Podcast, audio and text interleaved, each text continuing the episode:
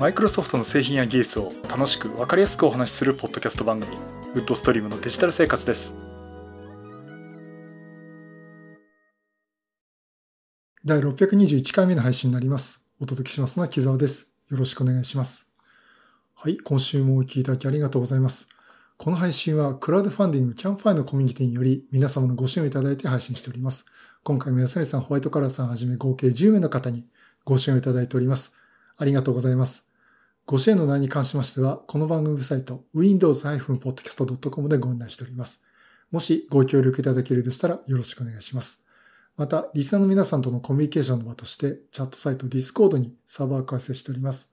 こちらは、ポッドキャスト番組、電気屋ウォーカーと共同運用しております。よかったら参加してみてください。Discord サーバーの URL は番組ウェブサイトにリンク貼ってあります。はい、ということで。えっ、ー、と、先週時間がないとかなんとかって言ってですね、あの、マイクの設備をちょっとセッティングする時間もなくてってことで、えー、手元の IC レコーダーで収録をしてしまったんですが、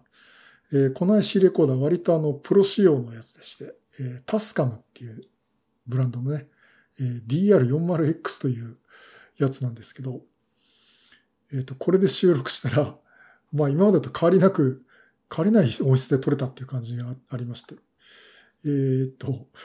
今まで何だったんだって思ってしまうところもあるんですが、まあもちろんあの、ダイナミックマイク使ったところの良さってもありますね。えー、ということもいろいろ考えておりまして。で、ちょっと今日もね、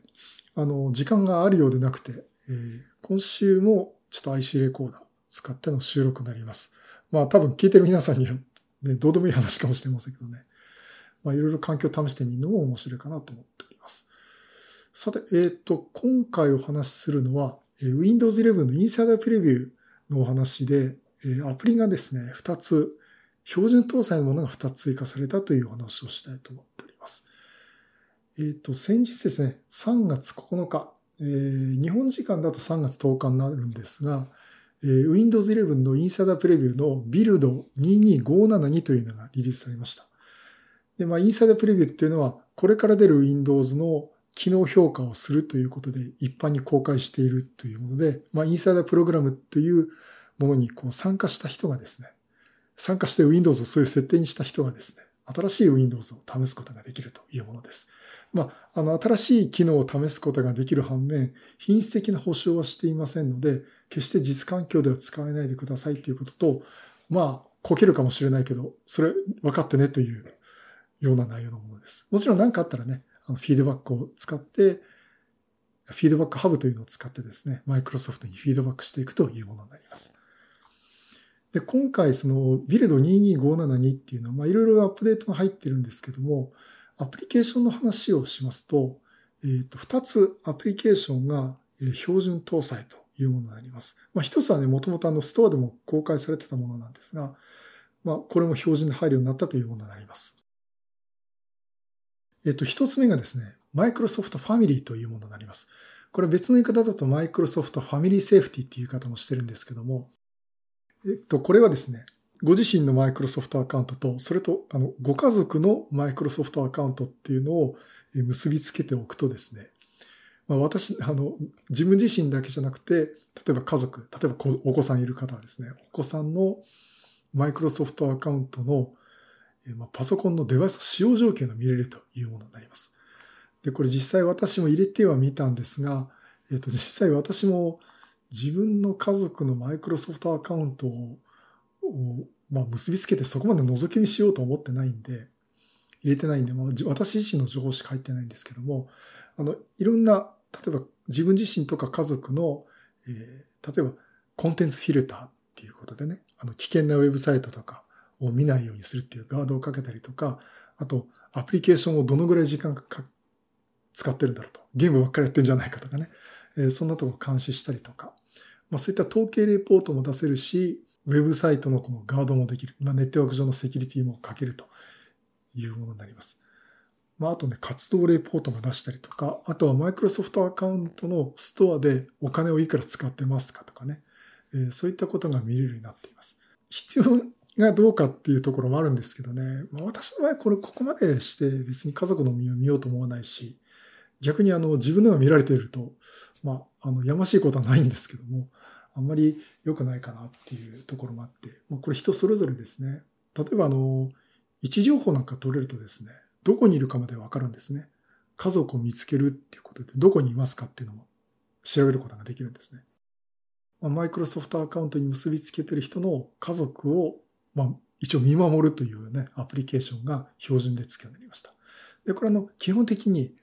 標準でついてるのは Windows 11のホームエディションのみなんですね。で、プロフェッショナルを使っている方は、あの、マイクロソフトストアからマイクロソフトファミリーセーフティというアプリケーションを探してインストールしていただくということになります。私はあの、プロエディションで使ってるんで、えー、これちょっと試しにっていうことで、マイクロソフトストアからですね、マイクロソフトファミリーセーフティーというのを見つけてダウンロードしました。えっ、ー、と、まあ、ファミリーってキーワードで探すと大体すぐ出てきますんでね。まあ、ちょっとね、覗いてみてもいいかなと思っています。それともう一つ、えー、動画編集ソフト、クリップチャンプというのが、これ前からあったんですけども、えー、Windows 11では標準のアプリケーションとして入るようになりました。あの、クリクリップチャンプと言ってるのはですね、オンラインのビデオ編集サービスということで、基本的にデータをクラウドに置いて編集するということができます。で、まあ、どんな感じの編集ソフトなのかなっていうと、割と気軽に使える、すごい操作性もですね、シンプルで、すごい簡単に動画が編集できるものになっています。ですからまあ、これおそらくその Windows における iMovie のように位置づけにしてもいいんじゃないかな、そうなんじゃないかなとも言われています。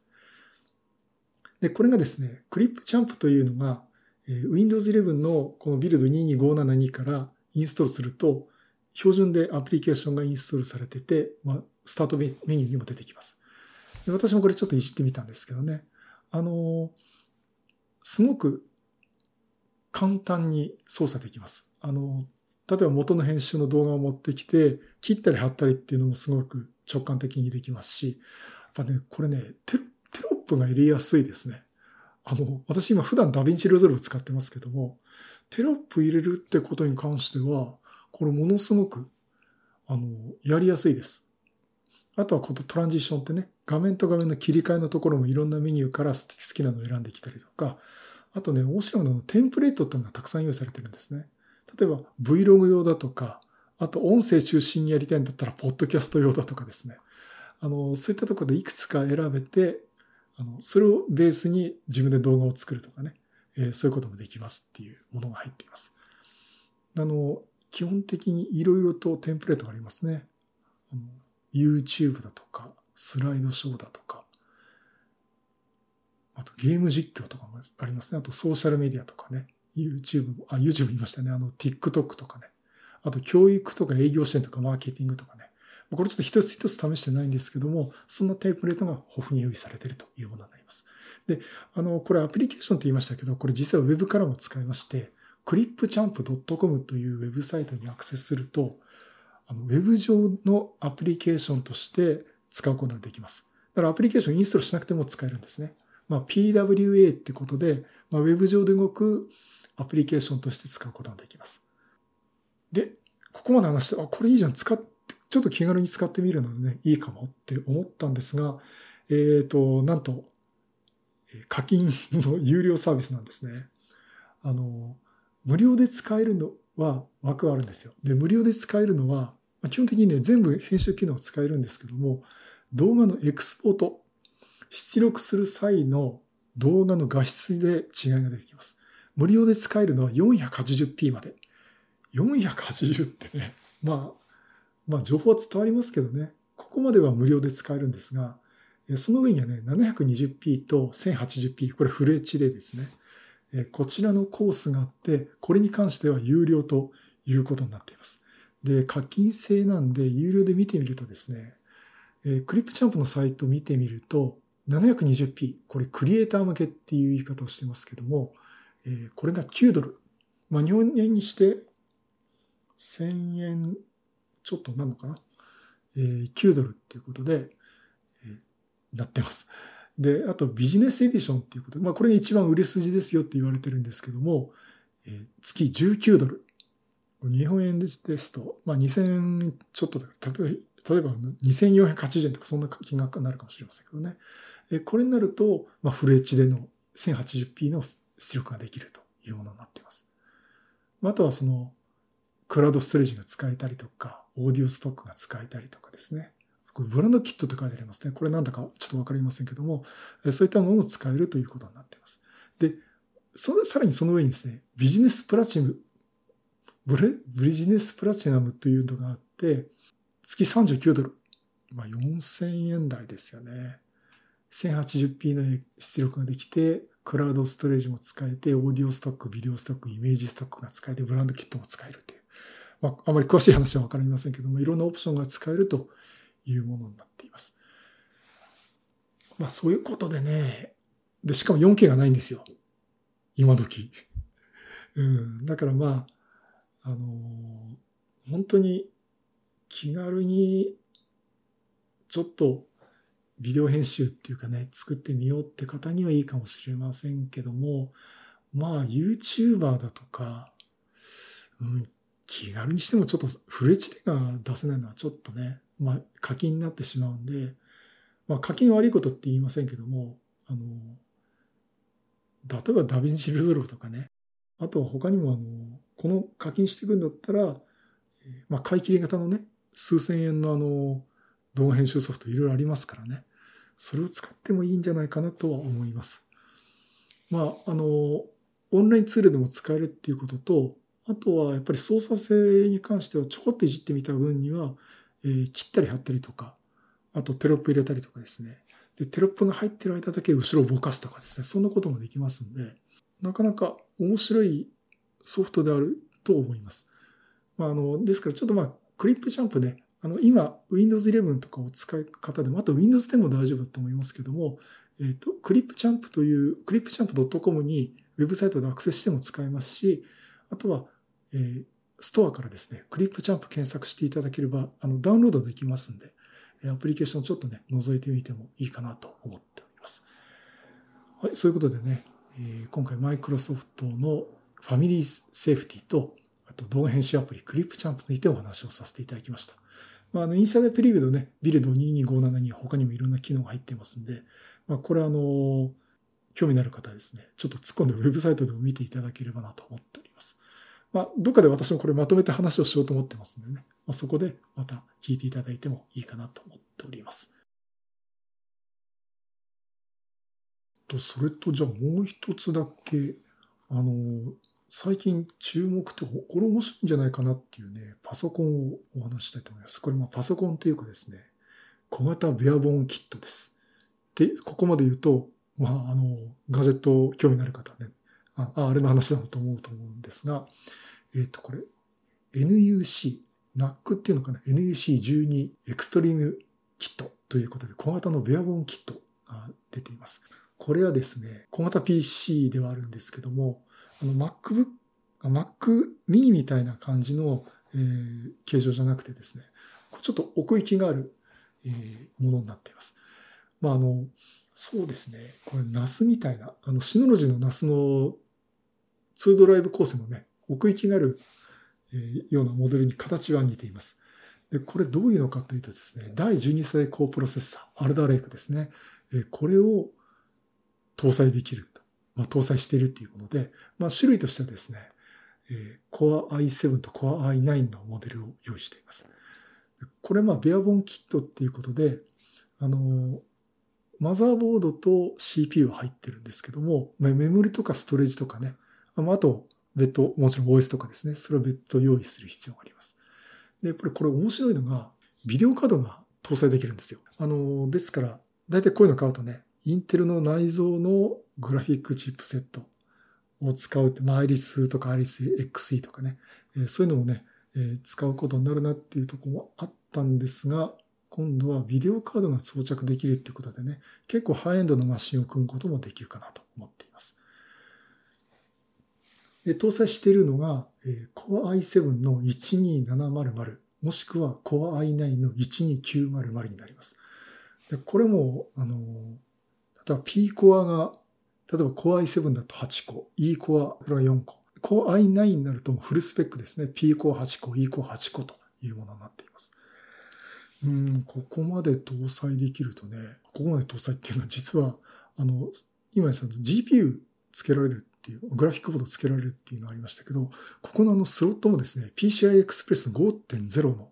かけ16なんですね。ですからそれなりのものを使える。まあちょっとサイズに制限があるんでよく注意してみていただいた方がいいと思うんですが、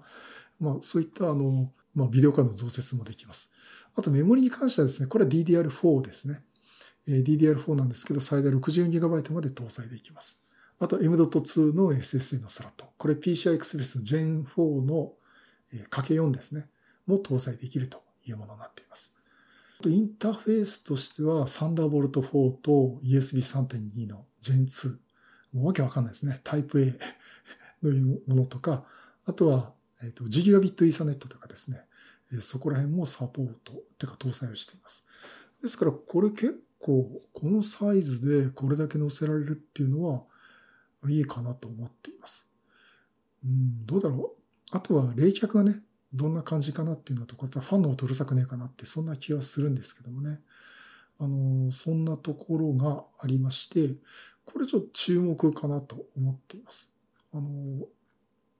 なんて言うんだろう。今、ミドルタワーのね、でっかいの使ってますけどね。ここまでコンパクトに収められるんだったら、こういうのもあると、もう場所食わなくていいのかなっていうふうにね、えー、思っています。あすいません。肝心なこと言ってませんでした。これ出してるメーカーはインテルです。あの、インテル NUC。これ NAC と言ってしまっていいのかわかりませんけどね。これ Next Unit of Computing という略みたいですね。で、開発コードネームがドラゴンキャニオンというもので、正式名称がインテル NUC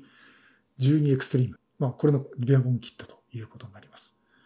うんと、大きさが、幅が112センチ、奥行きが35センチ、まあ、35.7センチですね。高さが18.9センチと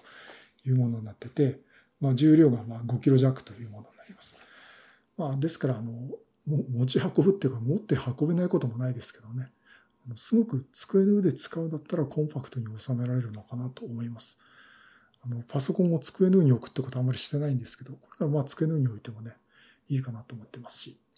ビデオカードをね、増設ができるっていうのと、まあ別にあの、ビデオカードなくても内蔵のグラフィックも使えるんで、あの、まずそれだけ買って使ってみて、ビデオカード後で追加してもね、今値下がりする方向になってるらしいんで、後で追加してもいいかなと思っています。で、お値段が、えっ、ー、と、Core i7 のモデルが100、1150ドルだからまあ13万、まあニュースサイトが見ると13万3000円。で、Core i9 のモデルが1450ドル、えー、16万7000円とぐらいじゃないかないうふうに言われています。まあ、ですからこれにあとメモリー搭載してストレージ買って、まあ3万円から4万円の、まああの、上見ていくと金額上がってきますけどね。まあそのぐらいプラスしてっていう形になるかなと思ってます。うん、そうすると結構いい値段になっちゃいますね。うん。まあ、あの、Core i9 のモデルになると、まあ20万超えちゃうんじゃないかなという感じになっています。うん。そうすると、こう皆さんどうでしょうね。Core i9 で20万出すんだったら、Mac Studio の M1 Max 進んだ方が買った方がいいんじゃないかっていう考えもね、えー、あるかなと思いますけども。まあ、あのー、基本的にこれ Windows と Mac ってまた用途が違いますしね。まあ人によってだと思うんですよ。あの、ゲームで遊びたいって方はね、Windows だと思いますし。まあ、そんなこと考えると、あの、まあ、20万円ぐらい悩む、ちょうど悩むような金額かなと思っています。まあ、そんなとこで。あの、そうですね。今ちょっと Mac の話出たんで、まあ、Apple の話は、Apple のポッドキャスト番組の皆さんにお任せするというかね、まあ、大体あの、バックスペース FM の暖房サイドを聞いて、大体私も消化してしまったってとこあるんですけどね。あの Mac スタジオは欲しいですね。うん。あのー、前から言ってるんだけど、モバイルで外に持ち運ぶってことがもうなくなってしまったんで、とりあえず今の状況が続くんであれば、ノートパソコンってあんまりいらないかなと。まあ、あの、私今手元に MacBook Pro ありますけどね。ちょっと開いて、あの、いろいろ見てみ、操作するっていうところには、手軽なんで、まあ、ノートは家の中でも使うかなってなりますけどね。やっぱ使う時間とか考えると、まあ、あの、据え置き型っていうのはあってもいいかなっていうふうにすごく思ってまして。ただ Mac mini じゃなくてもっとパワフルなのっていうと、かといって Mac Pro までお金出せませんけど、そのやっぱり真ん中、真ん中とは言わないけど、その中間っていうかその間にあるような、まあ、Mac が、据え置き型 Mac があるといいなと思ってたんですね。昔で言うとこのセントレスだとかクワドロとかですね。まあ、こういう話するとあの、Mac ユーザーの老害トークになってしまいますけど、あんなクラスの Mac があったらいいなと思ってたんで、あの、Mac Studio 噂を聞いた時と、あと実際現物発表された時に、あ、これちょっと欲しいかもとは思いました。あもちろんあの、M1 ウルトラか。あれを載せたやつで49万9800円って、あれまではちょっと出せませんしね。うん、あの、スタジオディスプレイまではとても出せ買えないんですけども、なんか24万8000円の Mac ですって言われて、あ、これ本当にあの、ずっと Mac として使い込むんであれば、あの、これ買ってもいいかなっていうふうに思いました。まあ、あの、考えるとね、MacBook Pro の16インチのちょっと値段は上がりますけどね。それを買ってクラムシェルモードで普通に使うっていう持ち運びもできるって考えると、あの Mac の買い方って面白いんですね。据え置き型買えるんだったらちょっと足してノートで兼用してもいいじゃんっていう考え方もあるんでね。あの、まさにね、あの、Mac mini いいなって言って、いろいろ考えて、2、3万足すと MacBook Air が買えちゃうんで、あ、だったら MacBook Air でいいじゃんつって MacBook Air にする方って結構いるんですね。うん。あの、そういった考えがあるんで、まあ Mac Studio がいいかってよく考えると MacBook Pro 16インチのね、M1 Max 使ってる方はもうそのままでもいいと思うし、そっち買ってもいいかなと思いますしね。まあまあ、それ人それぞれ考え方あると思うんですけど。うん、まあまあ、あのー、私はこれ Mac Studio は、あ、ちょっとこれ欲しいなと思います。欲しいなと思うけど、やっぱちょっと24万は絶対的な金額としてはね、高いんで、えー、まあこれ買うんだったらね、あの、OM システムのね、ミラーレスイジガのね、OM1 のボディの方法が欲しいかなとかね、え、そんな風に思っておりますけど。まあいろいろこうハードが出てきて、えー、楽しいので、まあ、今回ちょっと Apple の発表良かったかなと思っています。まあ、あとね、あの、iPad Air の第5世代ね、今私第3世代使ってますけど、うん、M1 になったし、USB Type-C はまあ前の世代からもですけどね、ちょっとこのタイミングで買い替えるかどうしようかなと思ってるんですけど、まあ、あれも、えっ、ー、と、セルラーモデルで 62GB のメモリーで、ストレージで9万2000だったかな。うん。これ、第3世代買った時7万円台だったんですよね。やっぱりちょっと値上がりはしてますよね。まあ、そのとこで、あの、ちょっと考えてるんだけど、実は、うん、M1 で高速処理できる USB Type-C を搭載した iPad 興味あるなと思いつつ、まあ今の Air の第3世代でもいいかなっていうのもあるし、ひょっとしたら、あの、無印の iPad でも逆に私の使い方問題ないのかなっていうところがあって、えー、おっと思ったんですけどね、まあ、今回は買わないかなと、えー、そんなふうに思っております。というちょっと Apple の話をしてしまいましたけど、まあ、この後出てくる MacBook Air の新型って噂をされてるんで、そちらの方もね、ちょっと楽しみにしていきたいと思っております。はい、えー、そういうことで、ね、えー、今回は、えー、Windows 11インサイドプレブのアプリケーションの話と、インテルのね、ベアボンキット、NEC12 エクストリームキット。そしてちょっとだけ、えー、MacBook Studio の話を、あ、Mac, Mac Studio の話をさせていただきました。はい。ということで、またいろいろネタ集めてお話したいと思います。またよろしくお願いします。